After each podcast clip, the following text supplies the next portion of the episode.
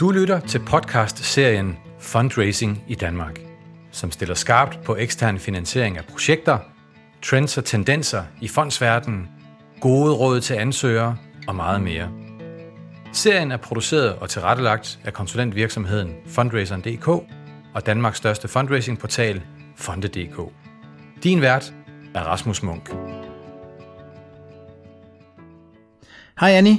Hej Rasmus. Tak fordi vi måtte øh, kigge forbi øh, CFDP, som det lidt øh, kryptisk hedder. Det tænker du, du uddyber lige om lidt. Gerne. Her i Aarhus. Øh, til en snak om, om jeres øh, historiske tilgang øh, før nu og måske i fremtiden øh, i forhold til fundraising og, og også en snak om, hvordan fundraising-landskabet har udviklet sig, sig øh, gennem tiden i de øh, nu mange år, hvor du har arbejdet med, med området. Øhm, vi skal også tale om nogle af jeres øh, konkrete projekter og initiativer, og så håber jeg også, du har en masse gode råd, øh, tips og tricks sådan til, vores, til vores lyttere. Øhm, men allerførst så vil jeg gerne bede dig om at beskrive øh, din, øh, din titel og øh, dit arbejdssted. Øh, du, du står som initiativtager og centerleder øh, hos, hos Center for Digital Pædagogik, men, men hvad betyder det, og hvem er jeres målgruppe, og hvad arbejder I egentlig med? Mm, meget gerne. Jamen, jeg har jo været i gamet i rigtig mange år. Jeg startede jo øh, det, der hed Cyberhus tilbage i øh, 2004, øh, som vi sidenhen har udviklet til at være Center for Digital Pædagogik. Og det i sig selv er jo egentlig en spændende fundraising-historie, eller udviklingshistorie, fordi vi gik egentlig fra at, øh, at have et stykke papir øh, til der at have en organisation med øh, 12 fuldtidsansatte øh, og knap 60 frivillige. Så det er jo i sig selv en, en udviklingshistorie. Øhm, jeg har arbejdet med børn og unge øh, faktisk det meste af mit liv. Øh, enten har jeg selv været et sårbare barn eller ung, eller øh, så har jeg arbejdet for sårbare børn og unge. Øh, og det er sådan en rød tråd, der har løbet gennem mit liv. Øh, og jeg har en stor glæde ved egentlig i dag øh, at sidde her og øh, få lov til at være centerleder for noget, jeg har startet for, for knap 15 år siden, øh, som egentlig rækker så langt ud, som vi gør i dag til sårbare børn og unge. Så man kan sige, at vi er gået fra at være et projekt, der blev fundet. Øh, jeg tror, vores allerførste øh, fondskilde var Helsefonden, der troede på os tilbage i 2004. Vi var frontløber på det digitale. Der var ikke mange, der troede på, at man kunne øh, rådgive digitalt tilbage i 2004. Der var måske en enkelt voksen eller to, der sad på netbank, og så var alle de unge på Arto. Øh, der er jo ikke ret mange inden for den pædagogiske verden, der overhovedet øh, mente, at man kunne digital, øh, lave digital rådgivning. Helsefonden troede på os dengang og gav os vel de første øh, måske 150-200.000 til, vi, øh, vi kunne gå i gang og begynde at øh, lave den digitale rådgivning og lave cyberhus. Og så gik det jo egentlig derfra til egentlig, at den første troede på os, øh, vi kunne få de første resultater, vi kunne begynde at få øh, nogle midler øh, øh forskellige steder fra. Så kan man sige, øh, jeg tror, vi øh, i de første måske 3, 4, 5 år, der var vi jo primært et projekt, som også blev fundet af Socialministeriet. Og så skete der det, som skete for rigtig mange organisationer i Danmark, at man faktisk fjernede øh, satspuljemidlerne fra os. Øh, vi var også på satspuljemidlerne tre år. Og det var sådan en chokbølge, kan jeg huske, der gik igennem hele, øh, hvad kan man sige, øh, de frivillige organisationer, fordi at vi mistede faktisk øh, på forholdsvis kort tid vores øh, finansiering. Og jeg, jeg tænker, at dengang kan jeg huske, at noget af den politiske baggrund for det var, at, øh, at det, der kunne bære, skulle kunne bære selv, eller skulle selv kunne finde ud af at bære. Og, og jeg kan huske, der var meget øh, drama omkring det, men øh, jeg husker også følelsen af, det her med, ligesom hvis man har været på offentlig øh, overførsel, hvis man har været ledig i en periode, eller man har været på sygedagpenge, den der øh, styrke ved egentlig at selv skulle rejse sig og selv klare sin finansiering. Øh, det var selvfølgelig både med ondt i maven og øh, alt muligt, fordi kan, kan vi lykkes med det? Det vidste vi jo ikke, men, men der var en enorm styrke at stå her der og finde ud af, det kunne vi faktisk godt finde ud af at løfte os. Det kan vi ikke gøre uden hjælp fra fonde og fra ministerier, men, men en stor del af vores finansiering der kommer også fra noget, hvor vi, øh, vi selv skaber dem. Så, øh, så der, der er rigtig mange øh, spændende steder at dykke ned, tænker jeg, fordi det er, det er, det, knap 15 år med fundraising, øh, og der har været en, en, en meget spændende udvikling, synes jeg, øh, i de 15 år, som jeg kan se det. Og, og man kan sige, det er jo både i forhold til, øh, øh, måder, vi søger på i dag. Øh, og, og det er jo både fordi, der er sket en forandring inden for fondsverden også, i måder, man angriber, øh, eller man gerne vil have ansøgninger på, men det er selvfølgelig også, fordi vi er gået fra at være et lille projekt til at være en, en mellemstor organisation, så der er også andre muligheder for funding. Men ja, og, og det vil jeg faktisk gerne øh, lige holde dig lidt øh, fast i, Annie. Øh, om du måske kan dykke lidt ned i, hvordan øh, fundraising så ud da du startede med det, og øh, hvad var en god øh, ansøgning til Helsefonden, og, og hvad er en god ansøgning nu, og, og den udvikling, der er, der er sket, er det blevet sværere, er det blevet nemmere, hvorfor og hvordan. Øh, og, og, og så kunne jeg godt tænke mig at høre, hvordan, hvordan overbeviser man nogen om, at man har noget, altså et godt projekt? Ja, jeg synes, det er spændende på mange måder, fordi dengang var vi jo et lille projekt, øhm, og i dag er vi en større organisation, så jeg tænker, at der er flere nuancer i det, fordi der, der er stor forskel på, om man er et lille projekt, der skal søge, eller man er en større organisation, der skal søge. Så jeg tror dels, at har vi forandret os som organisation. Vi er gået fra at være en lille organisation til en stor, så derfor skal vi arbejde anderledes inden for det at fonde. Øh, men det er også min oplevelse ved at tale med fonden, at de har ændret øh, deres strategier i forhold til, hvordan man kan søge dem.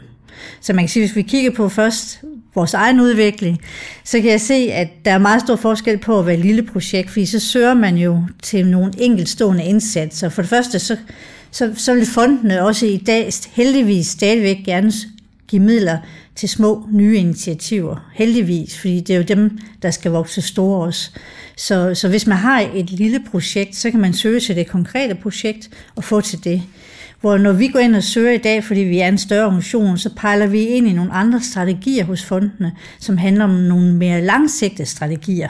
Så vi søger måske i dag til tre år, eller fire år, eller fem år, øh, til noget, vi egentlig allerede kan dokumentere har en effekt.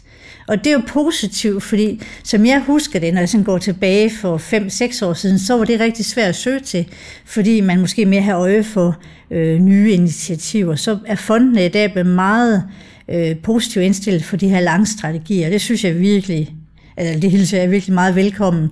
Fordi det her med, at vi egentlig har noget, der, der har en effekt, som vi kan løfte ud, som kan få en endnu større effekt, det kan jo løfte, man kan sige, indsatsen til nye højder, til fælles bedste. Ja, du, du har næsten været, været inde på det, men, men hvad kræver det at, at, øh, at, at få de større beløb hos, øh, hos fondene nu her? Øhm, Altså jeg tænker, med, med vores størrelse i dag, at vi kommet op i, øh, i sådan en, man kan, jeg ved ikke, man kan kalde det en liga, men, men vi er i hvert fald kommet op på et niveau, hvor jeg ikke kan sidde med det alene mere. Og vi ansatte her for halvanden år siden en medarbejder, som, som sidder sammen med mig og hjælper med at fundraise. Eller han tager også selv teten på, på nogle af vores øh, fundraising-opgaver.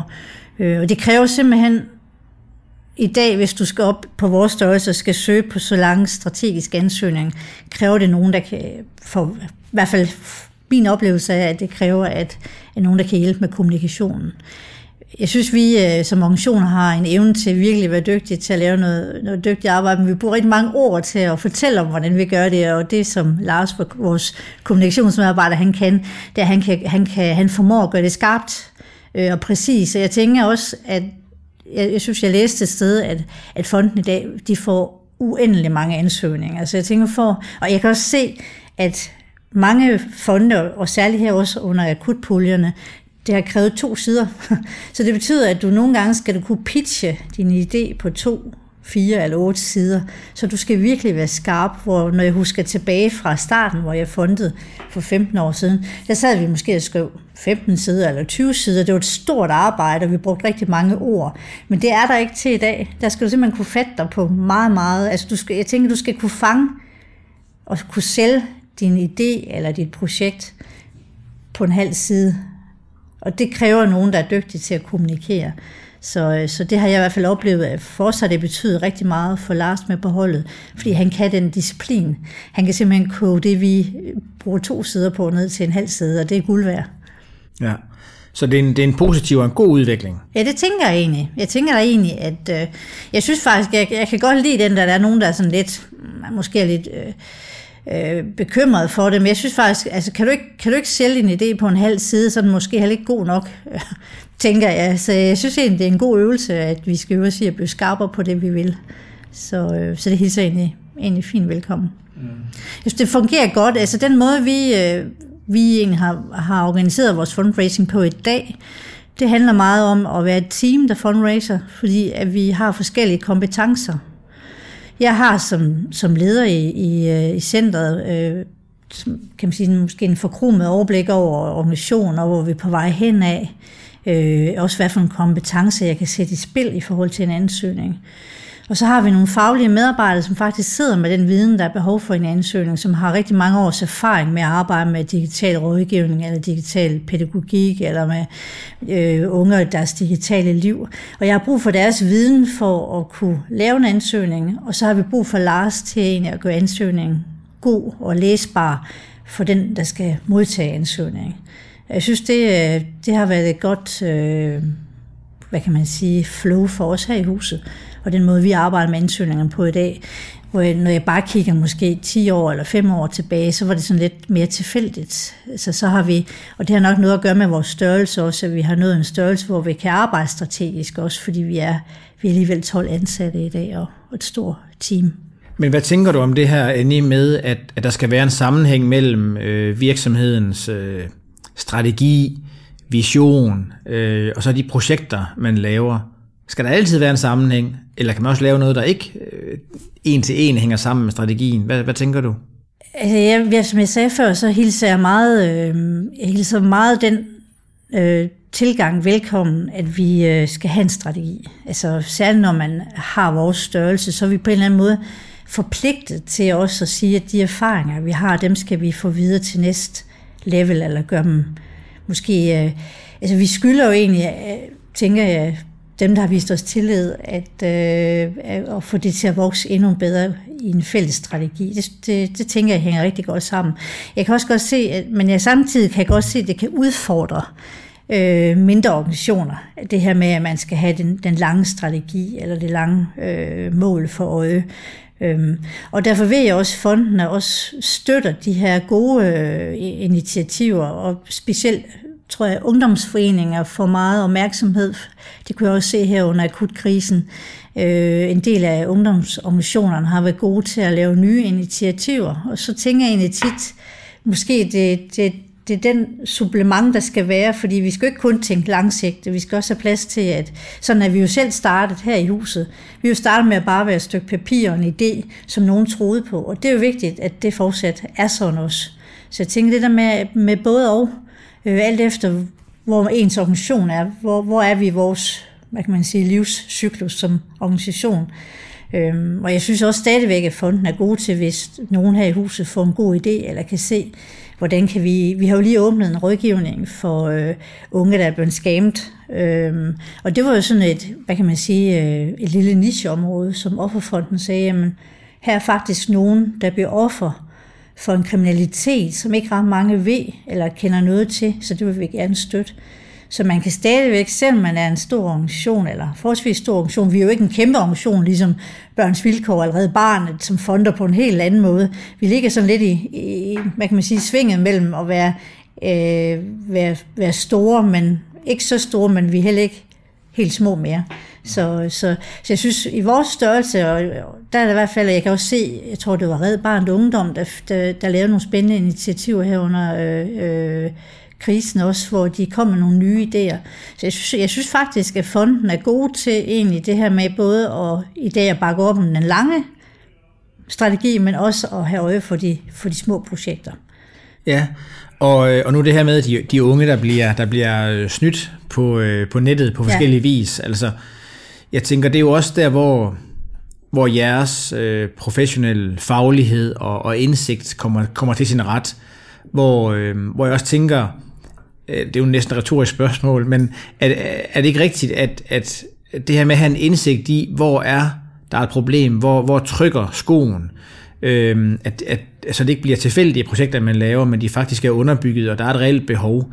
Øh, situationen har nu udviklet sig sådan på internettet, øh, og i diverse internetfora, øh, og med al den her sociale medier og øh, de her oplysninger om folk, så det er blevet nemmere tilgængeligt at blive, at blive snydt og, og, og udnyttet. At det ligesom er en tendens, som man så handler på. Er, er det ikke øh, korrekt, Jo, vil du sige? jo. Hvor- Hvordan, øh, hvis vi bare lige hænger lidt fast i den her akutkrise, eller, eller covid-19-krisen, hvordan, mm. hvordan har den øh, påvirket jer og jeres øh, fundraising-arbejde? Jeg ved jo, I har haft lidt gang i de her akutpuljer fra nogle af fondene. Kan du fortælle om, hvordan I har gjort det, håndteret det og fundet på, nu sidder jeg og laver anførselstegn, men fundet på projekter, eller hvad har I gjort? Jeg tror, andre har oplevet det på samme måde, at det var jo, øh, det har været en stor øh, omvæltning med, med krisen, og det var sådan overnight, vi blev lukket ned øh, alle sammen. Øh, vi gik fra, og det krævede jo i hvert fald fra den stol, jeg sidder på, en masse akut ledelse samtidig, eller kriseledelse samtidig med, at øh, vi også skulle kigge på, vi har jo også, vi mister jo helt sikkert omsætning, fordi en stor del af vores, øh, den, altså vi har jo organiseret os i dag, så vi, øh, vi er en socialt økonomisk virksomhed. Det betyder, at en stor del af de indtægter, vi får, også kommer fra, at vi selv går ud og tjener pengene. En stor del af det blev faktisk fjernet fra os, øh, da man lukkede hele landet ned. Det betød, at der hvor vi er vant til at gå ud selv og fonde, og selv at skaffe midler til vores arbejde, altså ved at lave oplæg og lave uddannelse og lave kurser, det blev lukket ned og er fortsat lukket ned og kommer højst sandsynligt ikke i gang før til september øh, 2020, øh, hvis vi er heldige. Det kan da være, at det fortsætter året ud. Så vi, vi står faktisk i en meget usikker situation i forhold til den del af vores øh, organisation. Så, så samtidig med at velvidende, at jeg vidste, at øh, vi kommer til at opleve et, øh, et tab på, på det, øh, tænkte jeg også, at det var vigtigt på en eller anden måde at forsikre organisationen ved også at søge nogle midler til, til, til, til organisationen. Samtidig med, at vi mistede rigtig meget øh, aktivitet i den ene del af vores organisation, så fik vi helt vildt travlt over den anden del, fordi lige pludselig så gik det jo fuldstændig amok i rådgivningen. Alle skulle have digital rådgivning, fordi vi sad på afstand og skulle skabe øh, nærhed og nærvær. Øh, så vi blev faktisk lagt ned på en uge af, af rigtig mange af vores samarbejdspartnere, der også ønskede at lave digital rådgivning, plus vores egen rådgivning er steget faktisk med 300 procent. Så vi fik hammertravlt samtidig. Øh, samtidig så begyndte de her akutpuljer jo at dukke op, øh, og jeg tænkte, det var enormt vigtigt, både, og, altså jeg kunne se, der var en efterspørgsel efter det, vi kunne, Øh, og jeg kunne se, at vi faktisk kunne hjælpe nogle af de udfordringer, andre organisationer stod med, og det var en det, vi så søgte midler til hos øh, Trykfondens akutpulje, som så valgte at støtte, øh, at vi går ud og laver øh, altså noget af det, vi allerede kan, men vi egentlig får ladt ud til mange flere, så andre kan få glæde af det også. Så vi skal, vi jeg skal i gang med at lave gruppechat og tilbyde det, så, øh, så andre organisationer kan bruge gruppechat, eller kommunerne kan bruge gruppechat til egentlig at nå ud til deres unge. Så på den måde var det jo både noget med at, at sige, hvordan får vi stabiliseret den eksisterende drift, øh, og hvordan får vi skabt udvikling, øh, eller brugt det, vi allerede kan, i, øh, og så søge på det. Så det var noget med egentlig at gøre det samme, som vi plejer. Vi skulle bare gøre det på en, et brøkdel af et sekund i forhold til, hvad vi plejer at gøre i processer. Så det var noget med meget hurtig tænkning og øh, agerende i, i situationen. Øh, men det er jo så positivt, at vi har fået støtte også, øh, som jeg tænker kan hjælpe os med det pres, vi faktisk så har oplevet på vores, på vores rådgivning. Nu har I en, en øh, eller har I en fast defineret målgruppe, og øh, eller, eller udvider den sig øh, i sådan nogle sager som det her covid-19, øh, eller lægger I meget fast på jeres på jeres kerne, altså, eller, eller åbner I op for andre muligheder, når der sker sådan noget som det her? Jeg vil sige, at vores kernemålgruppe, det er sårbare børn og unge, det er det fortsætter, det bør det ved med at være. Øh, nogle af de metoder, vi har udviklet gennem årene, øh, kan jo egentlig også bruges i forhold til andre sårbare målgrupper. Det kunne være voksne, der har en psykisk sygdom. Og på den måde, så, så stiller vi jo det, vi udvikler gratis til rådighed for andre, så de kan tage det og bruge det. Ikke vi skal men det, det bliver ikke vores målgruppe, men, men jeg tænker, at hvis andre kan få glæde af det, og det er i hvert fald også noget af det, som, som Trykfonden øh, støtter op om her, det er faktisk at sige, at noget af det, vi har udviklet, det kan vi så dele ud, så andre kan benytte sig af det i forhold til deres målgruppe. Ja, vi kom, vi kom lidt væk fra mine spørgsmål, men, men øh, så konteksten ryger lidt her. Men, ja. Ja. men jeg kunne måske godt tænke mig, om, øh, om du kunne fortælle lidt mere om, om, øh, om forskellen og sammenhængen mellem det her, altså, som vi kalder praktisk fundraising, og strategisk øh, fundraising. Øh, ved, altså, hvordan, hvordan I arbejder med de to dele, og, og, og er det vigtigt at op, øh, hvad hedder det, opdele dem i strategisk og praktisk, eller, eller hvordan, hvordan arbejder I med det på den, på den front? Du har været lidt inde på det, ved jeg. Men... Ja, et, et, et, det er i hvert fald min vurdering, at med den størrelse, vi har i dag, fordi vi jo øh, er sådan en middelstor organisation, der kræver det strategisk fundraising. Og det gør det, fordi strategisk fundraising, den kigger to, tre, fire år ud i tiden, eller i hvert fald et par år ud i tiden. Og øh, hvis du skal skabe en god trivsel i din organisation, så du også kunne skabe ro i din organisation, så er det rart at kunne vide, at nu har vi ro til at arbejde med det her i to år. Det her med ikke at vide, om vi er købt eller solgt om et halvt år, det, er simpelthen, øh, det giver simpelthen, øh, det er ikke rart for nogen at arbejde under det pres. Så det her med at få arbejdsro, øh, og så tror jeg, jeg er meget optaget af, at vi som organisationer skal søge midler, så vi kan blive selvkørende. Altså, det er, det er det mål, jeg har, at, øh, at når vi fonder i øjeblikket, så det får egentlig at kunne lave noget, som gør, at vi ikke bliver afhængige af fundingen bagefter. Øh, og det, det er også sådan, jeg tænker, at, at og, det, og det er helt tilbage fra den gang, hvor Socialstyrelsen lukkede ned for, for satspuljemidlerne, det der med, at vi skulle bevise, at vi kunne selv. Og jeg synes, der er et eller andet sundt i det der med, at hvis, hvis, hvis vi ikke kan skabe noget, der kan på en eller anden måde blive bæredygtigt, så, så, så skal det måske heller ikke være. Øhm. Uh, der vil jeg gerne stoppe dig. Ja. Eller ikke stoppe dig, men bare, men bare spørge ind, fordi det er, jo, det er jo noget, som mange har det enormt ambivalent jeg med. Jeg ved det. Jeg sad også lige og tænkte, om det var rigtigt at sige. men, men, men, men jeg synes, altså, det er jo også noget, som fonden og støtteyderne er enormt opmærksomme på. Mm. Er det bæredygtigt efterfølgende? Øh, hvad bliver driften af det? Hvor ja. kommer pengene fra fremadrettet? Ja Øh, er det et etårigt projekt? Er det et flereårigt projekt? Ja. Alt det her, ikke? Så jeg, jeg synes, det er nogle... Jeg synes personligt, det er nogle gode tanker, du har om det. Ja, og jeg har været i dialog med, og det kan vel, altså med en stor fond, som jeg har snakket en del omkring det her med, fordi som han siger, ham der sidder på det sociale område, han siger, at stort set alle deres projekter, øh, som i hvert fald øh, de projekter, som alle sammen pejler ud i det kommunale system, hvor man egentlig går efter, at nu skal vi... Det er faktisk, han er ikke den eneste, jeg har faktisk snakket med flere store fonde, som, som alle sammen er optaget af, at, øh, at de her projekter, de dør bagefter. Øhm, og det er, det generer dem lidt, fordi at mange projekter ligger jo netop op til, at der er en forandring bagefter, men den sker ikke så tit. Så det er de meget optaget af, og vi har faktisk lige fået en, øh, en øh, større pulje, som vi skal arbejde med her de næste tre år, på baggrund af noget arbejde, vi allerede har arbejdet på i to år. Og det er faktisk fordi, vi lykkes i at forankre projektet ude ved 20 kommuner. Og det er fonden faktisk øh, rigtig positiv over for, at, øh, at der er faktisk noget, der lykkes her. Det er Vilhusfonden, det kan jeg godt sige her, øh, som har haft tillid til at, øh, at sige, at I faktisk lykkes med noget her, hvor I har forankret en eksisterende bevilling i, i 20 kommuner. Og nu så har vi så søgt at få midler til egentlig og øh, øh, hvad kan man sige, øh, øh, øh, konceptualisere det, øh, og så få det ud i yderligere 20 kommuner. Så, så når vi er færdige her om to og et halvt år, så skulle det gerne her kunne rulle helt af sig selv, uden nogen som helst hjælp, men med støtte fra dem, der sidder ude i kommunerne blandt andet. Det er kommunerne, der skal være med i finansieringen. Jeg tror ikke på, at vi kan stå selv det kommer vi ikke til at kunne gøre, fordi vi er inde og lave en væsentlig, hvad kan man sige, samfundsmæssig øh, hjælp eller ydelse, og det er der mange andre, der også er. Men vi skal have delt hvad kan man sige, byrden ud på flere. Vi skal have kommunerne til at medfinansiere, vi skal have erhvervslivet til at medfinansiere, og ikke kun staten. Altså vi skal have flere til at medfinansiere, eller fondene, så vi får et, øh, Øh, et fælles samfundsansvar. Øh, det er i hvert fald der, jeg gerne vil hen. Så sige, jamen, vi løfter noget her i huset, kommunerne løfter noget, vi kan få fonden til os at løfte udviklingen af det, men når vi skal over i drift, så skal vi altså bære det øh, i, i tæt samarbejde med kommunen.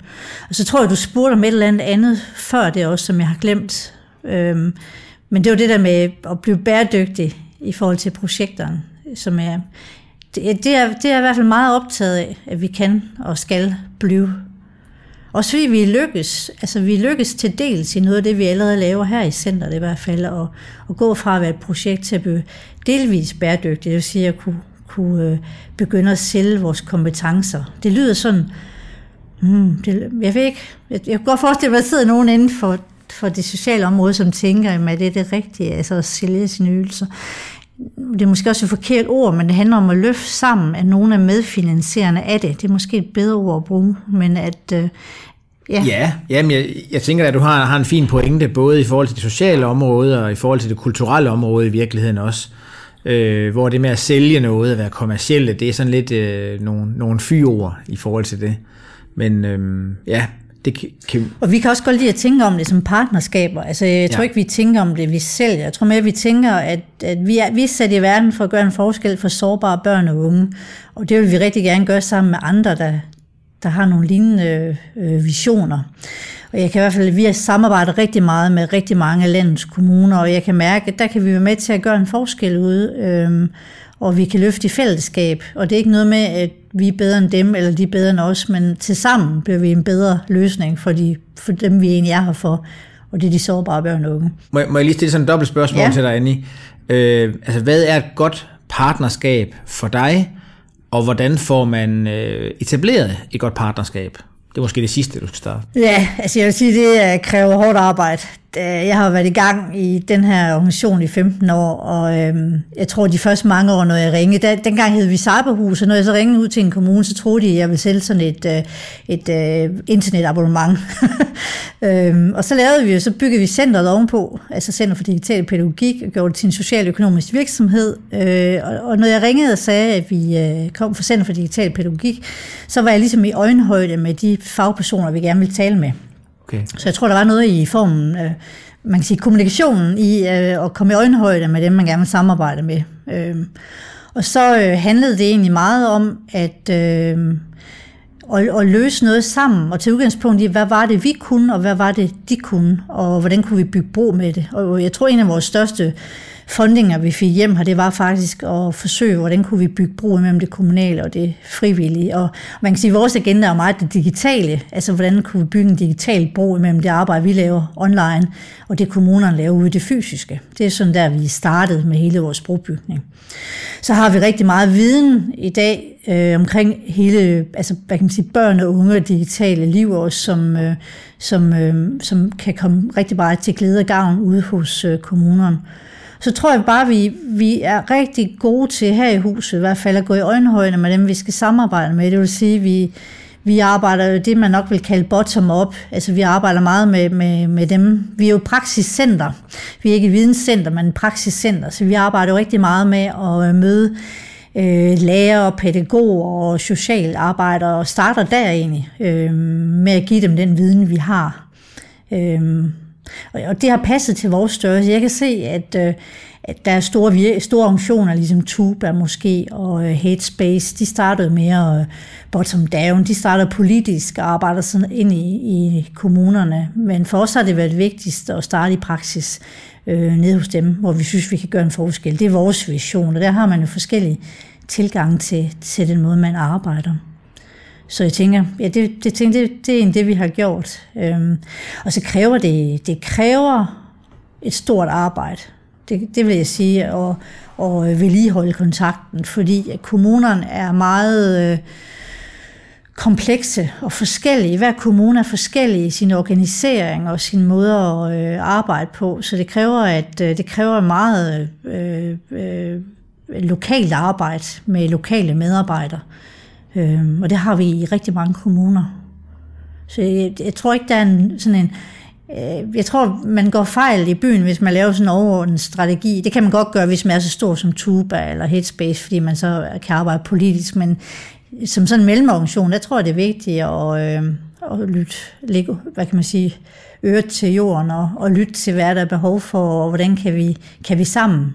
Altså, det var sådan meget øh, buzzwords, når vi sådan går nogle år tilbage, samskabelse, ikke? Man kan sådan sige, åh, puha, jeg kaster lidt op, ikke? Men, men det var faktisk, øh, i årets bedste forstand, så er det jo rigtig godt at skabe noget sammen, det må jeg sige. Altså, det er jo der, vi lykkes. Altså, det kan jeg også se her nu, hvor vi har været i krise. Ikke? Det er jo der, vi lykkes. Det er, at vi samskaber med kommunerne og med de partner, vi har. Og det synes jeg bare, det, det giver en fantastisk glæde altså, at, at, kunne, at kunne det. Hvordan vedligeholder man de her partnerskaber? Er det, er det øh, nu siger jeg kransekagen-figuren dig, der, der, der har kontakten og relationerne? eller er det nogle fagansvarlige, eller hvordan fungerer det? Det er begge dele. Øhm, jeg tror ikke, vi kunne undvære hinanden. Altså, jeg kunne ikke undvære fagpersonerne, de kunne ikke undvære mig. Øh, fordi jeg kan noget med at åbne nogle døre, øh, tage nogle snakke, og øh, måske også tage ind i et ledelsesniveau. Øh, men det kunne jeg ikke gøre, uden der sad nogle fantastisk dygtige fagmedarbejdere her i organisationen, som jo er dem, vi skal bygge tilliden på. Altså hvis, hvis vi ikke gjorde et godt stykke arbejde, så var der ikke noget samarbejde. Det er jo kun fordi, det arbejde, som de medarbejdere, der er ansat i organisationen, laver, er så godt og, øh, og værdifuldt, at der er et samarbejde. Ellers var der jo heller ikke noget samarbejde. Så jeg vil sige, at nogen, det er lidt forskelligt. Nogle af, af vores områder i organisationen, altså der, hvor det handler om at samarbejde øh, omkring børn og unges digitale liv, der er jeg faktisk ikke så meget ind over. Der er det faktisk øh, medarbejderne selv, der er i direkte dialog med, med skoler og med med øhm, undervisningsinstitutioner og med SSP'er, der er jeg ikke ret meget ind over. Der er det faktisk sådan meget øjenhøjde øjenhøjt arbejde, kan man sige, hvor de arbejder fælles og faktisk sådan til dels altruistisk. Det vil sige, at vi arbejder egentlig også med, at kommunerne går sammen i netværk. I stedet for en kommune laver noget derude, og en anden laver noget lignende i en anden kommune, så går vi faktisk ind og bindeled med, at vi, vi har i vores vi har noget, der hedder Dit Liv på Nettet, som er et samarbejdsprojekt, hvor vi i dag har 20 kommuner, der er bundet op på det. Og det er sådan altruistisk, at man byder ind i projektet, og det synes jeg er en fed måde at lave øh, ting på her i verden, at vi ikke øh, sidder og øh, opfinder en dyb tallerken i, i hver vores øh, øh, lille butik, men vi faktisk løfter i fællesskab. Og det, det kan jeg egentlig godt lide. Men derover har jeg faktisk ikke, overhovedet ikke bevæget mig over i det samarbejde. Der er der nogle dygtige fagpersoner, der egentlig på grund af, at de øh, er dygtige og øh, selv åbner dørene og skaber de her samarbejdsrelationer. Hvorimod, hvor det kommer til sådan mere... Øh, øh vi laver digital rådgivning, hvor vi, øh, jeg tror, vi har nogle 30 kommuner med i dag. I det samarbejde, øh, der handler det måske mere om at få skabt en ledelsesmæssig, øh, eller der er et vigtigt krav faktisk for at indgå et partnerskab for den enkelte kommune. Vi har rigtig meget samarbejde med rigtig mange kommuner, og derover der kræver det faktisk, at at de, øh, udover at de kobler en medarbejder på os, at der skal være tilsavn fra ledelsen, der skal simpelthen være et ledelsesmæssig opbakning i samarbejdet. Så de forpligter sig til at mødes med mig mindst en gang om året. Og det er noget med, at, øh, at, at, at, at det der, den der ledelsesmæssige nikken til hinanden, det gør egentlig, at, at vi, vi får sikret samarbejde undervejs. Men nu bliver jeg lidt nysgerrig, fordi så kunne jeg godt tænke mig at, øh, at spørge dig om, nu vi talt de her partnerskaber og jeres tætte samarbejdsrelationer med, med primært kommunerne, kan jeg høre. Mm. Men i fundraising-sammenhæng, er det så altid dig, der er afsender på ansøgningerne, øh, eller kunne det være Lars, eller er det nogle fagansvarlige, eller hvordan, øh, hvordan håndterer I det? Jeg vil sige, fundraising er der altid mig, der skriver under på, eller er med på. Jeg er med på alle ansøgninger. Og det, det kan da godt være, måske hvis vi bliver større, det er ikke sikkert, at vi skal være større, og det er ikke en must, vi bliver større nødvendigvis, men hvis man var en større organisation, kunne man forestiller jeg mig i hvert fald, at, øh, at det her i hus sammen kunne være sådan, at mindre ansøgninger, dem sendte Lars ud, eller en anden medarbejder. Øhm, og jeg tror, det er fordi, lige nu der fonder vi faktisk pænt store ansøgninger hjem, så, så det kræver i hvert fald et ledelsesmæssigt afs, hvad kan man sige, afsender på dem.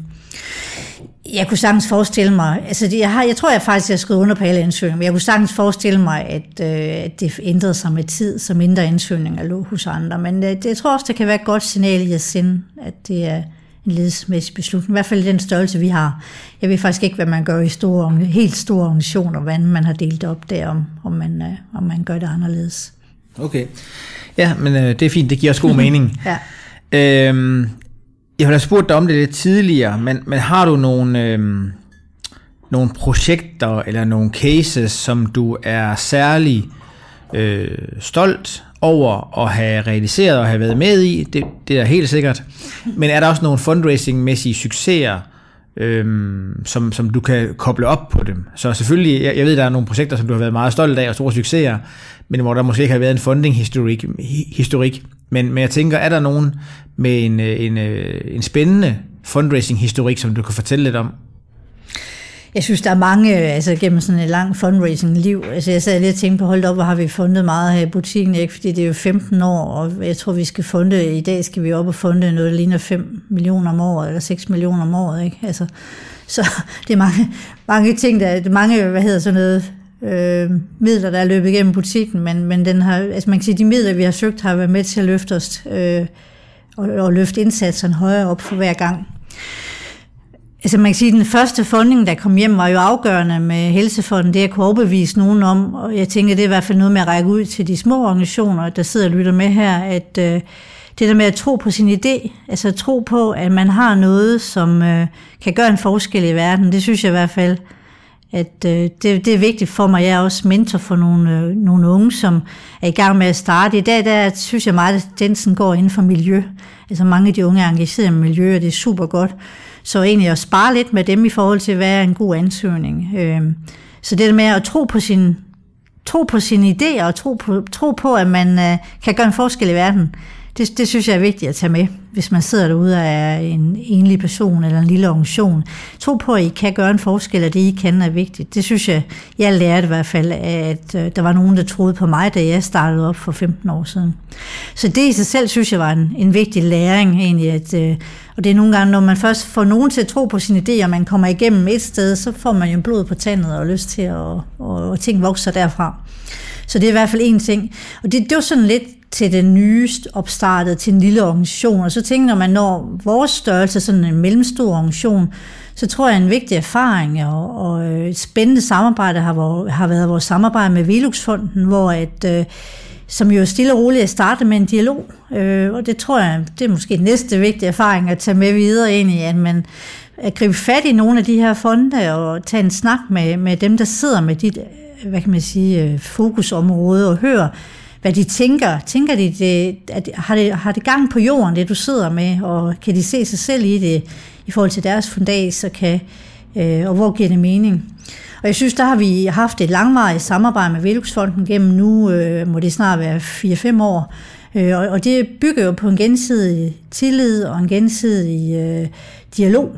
Øh, og, jeg, og jeg synes, det har været øh, meget lærerigt. Altså, det har også øh, lært mig, øh, at det har været en lang proces også til tider, hvor vi har måttet øh, gå i dialog med Velusfonden, gå tilbage igen og gentænke det, vi sad med, og øh, øh genoverveje nogle tanker, vi havde, og reflektere. Altså, det har virkelig været en lang proces, øh, også i forhold til, at vi nu går ind i et nyt samarbejde med dem, i at finde ud af, hvordan, hvordan skal det skrues sammen.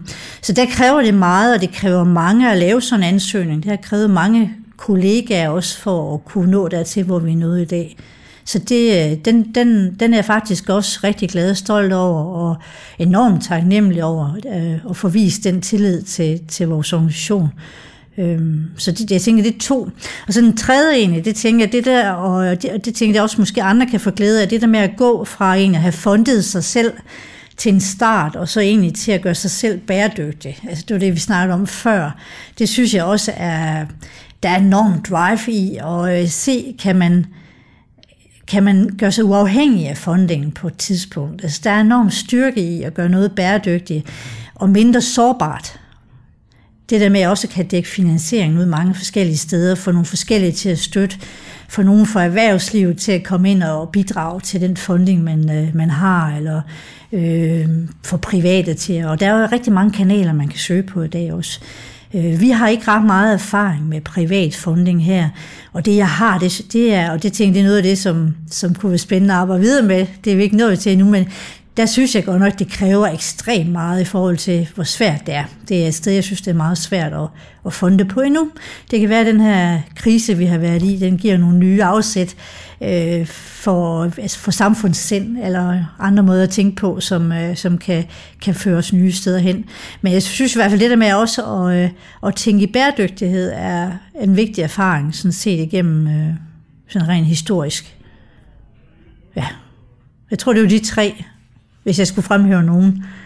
Men det er jo, jeg synes, det er øh, også en fin pointe, som jeg, øh, som du næsten helt eksplicit sagde, det her med, at hvis man er en, en mindre organisation, og måske også nyere organisation, at så er det mere projekttankegangen, nu siger jeg her og nu, man, man kører med.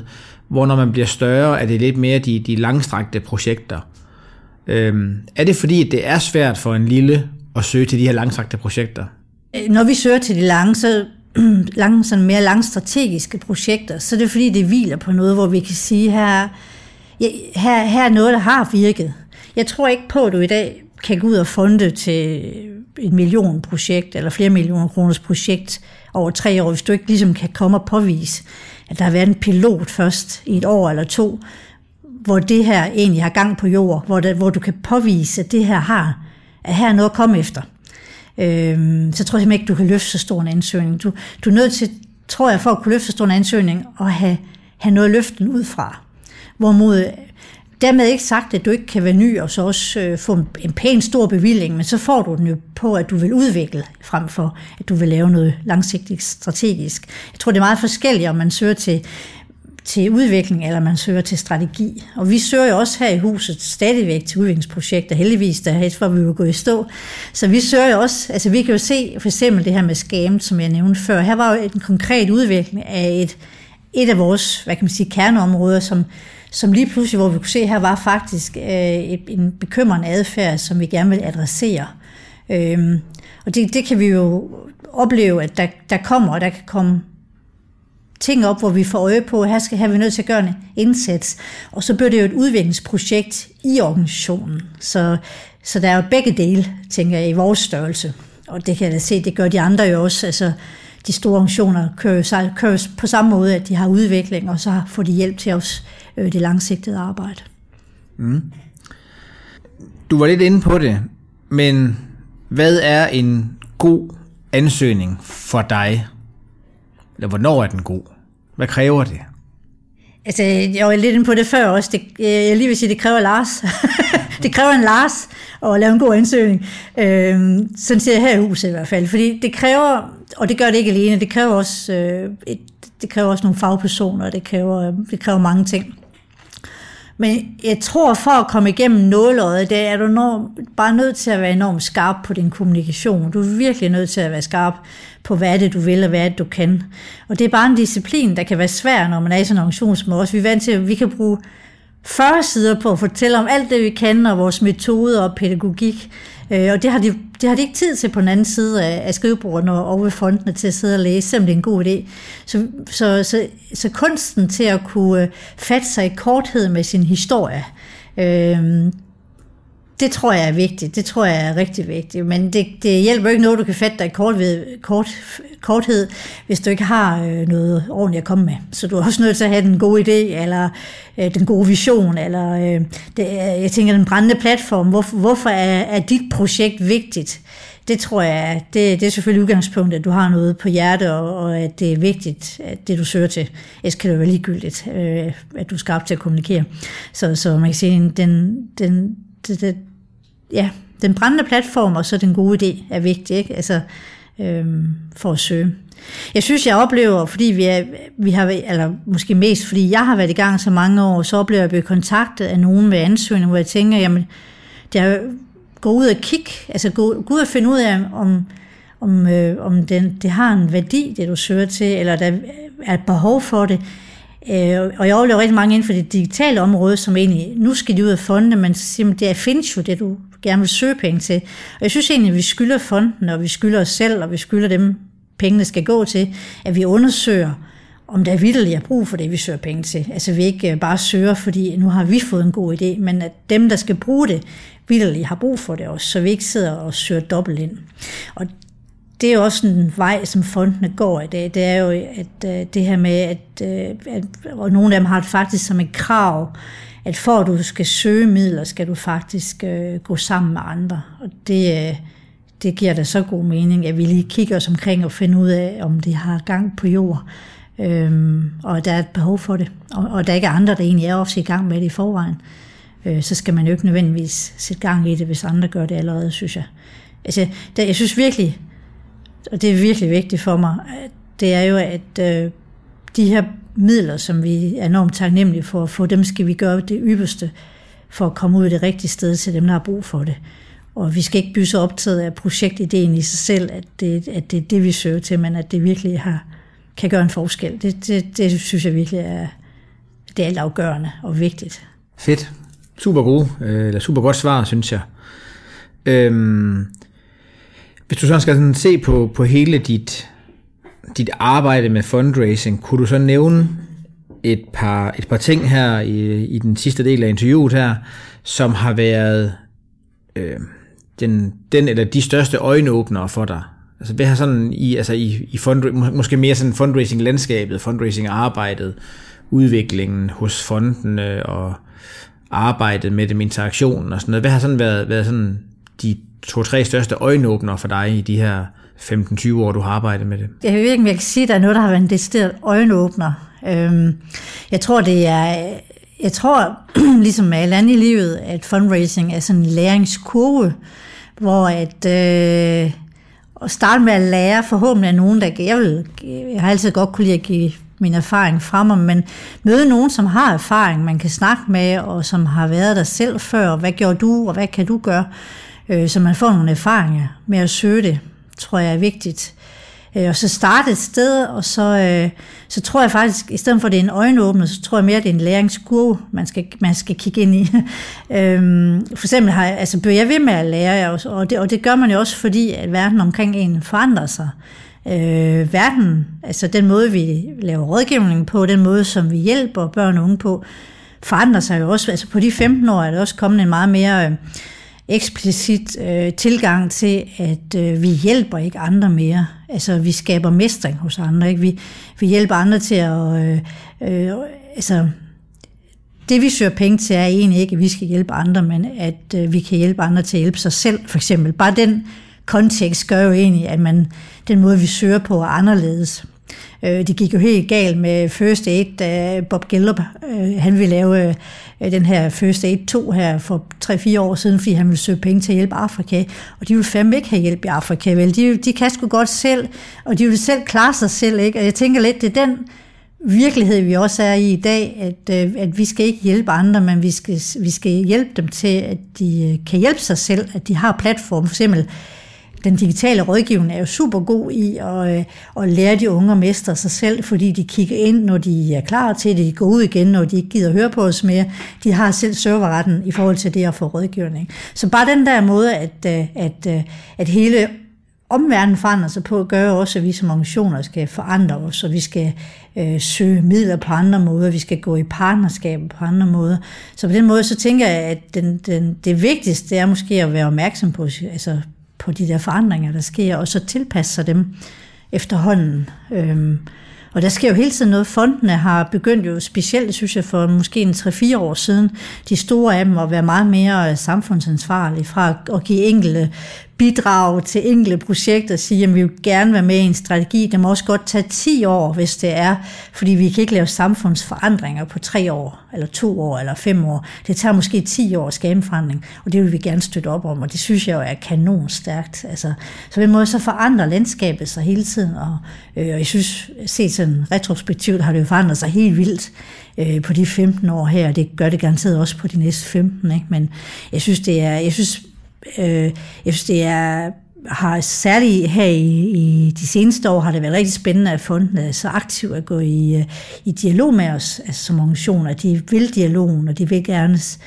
bruge ordet igen, men de vil faktisk gerne samskabe øh, altså noget, altså, der giver værdi øh, i samfundet.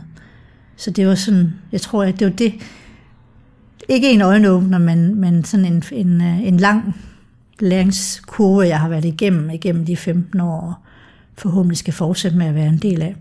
Tænker du også, at der har været en læringskurve hos, hos fondene?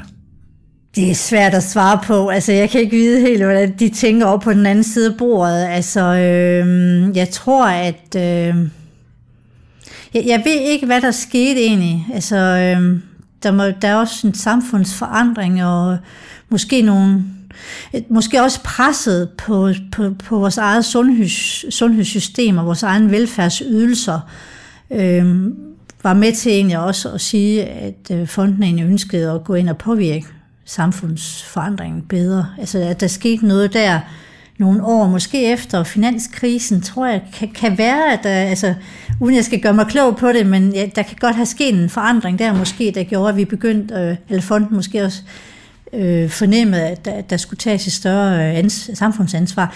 Jeg ved i hvert fald fra England, fra vores partner derovre, der skete der, der oplevede de i hvert fald, at øh, øh, at tæppet blev rykket væk under rigtig mange politisk i England tilbage for en fem år siden, tror jeg. Og der oplevede de i hvert fald, at fondene gik ind og tog et væsentligt større samfundsansvar. Øh, fordi der vildt ikke var midler i det offentlige, så det, det kan være, det er lidt den samme tendens, der, der er sket i, i Danmark. Så, øh, men det, jeg synes, det er spændende og en, en meget øh, øh, øh, interessant måde at arbejde på. Altså givetig og interessant måde at arbejde på, hvor jeg også tror, at de midler, der er tilgængelige, øh, bliver endnu bedre forvaltet eller brugt på en eller anden måde, eller kommer flest muligt til gavn. At vi, at vi tør tænke det lange strategiske træk også. Der svarede du faktisk lige på mit spørgsmål, fordi jeg ville, jeg ville have spurgt dig, om, om du synes, at det var bedre, men det kan jeg så jeg, jeg, jeg både over, altså jeg synes jo, nej, jeg synes det er bedre, helt sikkert, det gør jeg, og, og, men og jeg tror det var, øhm, hvad hedder hun øh, fra Bikubefonden, øhm, Stine Ege? Nå, Stine Ege. Stine Ege, ja. som sad her, sagde på et oplæg her for nogle år siden, at øh, fordi de var også blevet konfronteret med den her, at, at man nu giver til det lange, seje strategiske arbejde, og hvad, hvad så med os, der kommer af små øh, foreninger, os der kommer med nogle helt nye idéer, os der lige startede, hvor hun sagde, det var de også opmærksom på, at det skulle der også være plads til. Jeg tænker, tror måske, at det er den samme tendens, man er opmærksom på også rundt omkring i fonden, at, man, at der skal også være plads til, til de her små initiativer og de små projekter og de små organisationer og de nye idéer. Det er jo tit der, der opstår noget fra. Det er vi jo selv et bevis på. Vi er jo også opstået fra ingenting. Så det der med at give nogen plads og tør tro, tør satse på noget af det nye, det tror jeg er vigtigt også. Super godt. Hvad hedder det? Øhm, altså vores, øh, vores, vores tid er gået, ja. og, mine, og mine spørgsmål er også øh, opbrugt, kan man sige. Har du noget øh, her til sidst, som, som du gerne vil have sagt, som vi ikke er, er, er kommet omkring? Nej, øh, jeg tror, vi har været omkring det meste. Øh, hvis jeg skal runde af, så tænker jeg, at øh, så tænker jeg måske taknemmelighed. Altså taknemmelighed for at være i en verden, hvor at, øh, så mange ønsker at løfte i fællesskab, eller gøre en forskel, og få lov til at navigere i det. Det synes jeg, der er, at øh, både jeg og jeg ved også, vi i organisationen er meget glade og taknemmelige for, at det er, en mulighed.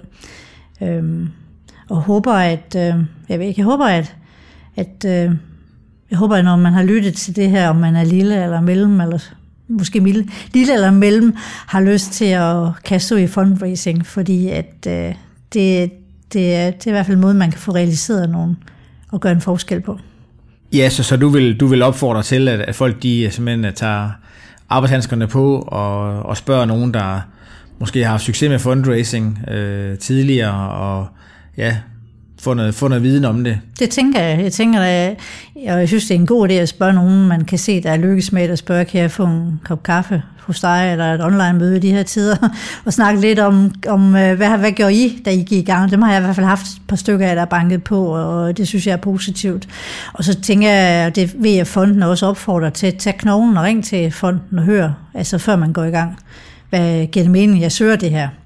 Øh, så jeg tænker dialog både med nogen, der har, og dialog med nogen, som øh, er dem, man gerne vil søge midler hos. Og, øh, og så også nogen, man kan søge dem sammen med. Altså nogle andre øh, organisationer, man kan søge midlerne med, kan også være en god idé.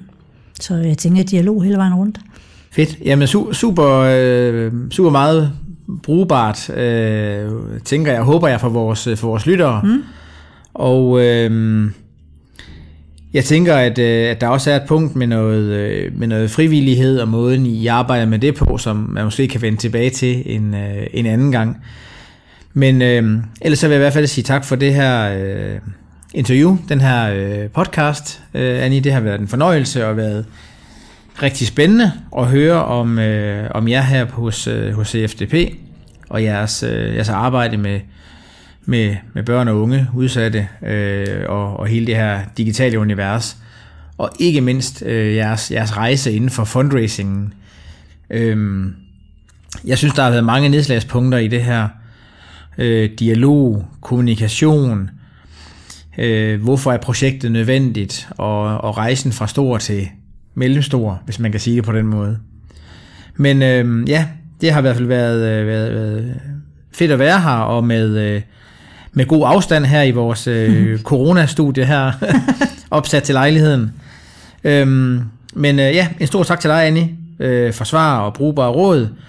Øhm, jeg er sikker på, at vores lyttere de blev inspireret og opfordret til selv at komme i gang eller, eller videre med deres øh, projekter. Mit navn er Rasmus Munk, og du har lyttet til podcasten Fundraising i Danmark, som er produceret af fundraisingvirksomheden Fundraiseren.dk og Danmarks største fundraisingportal Fonde.dk. Vi høres ved.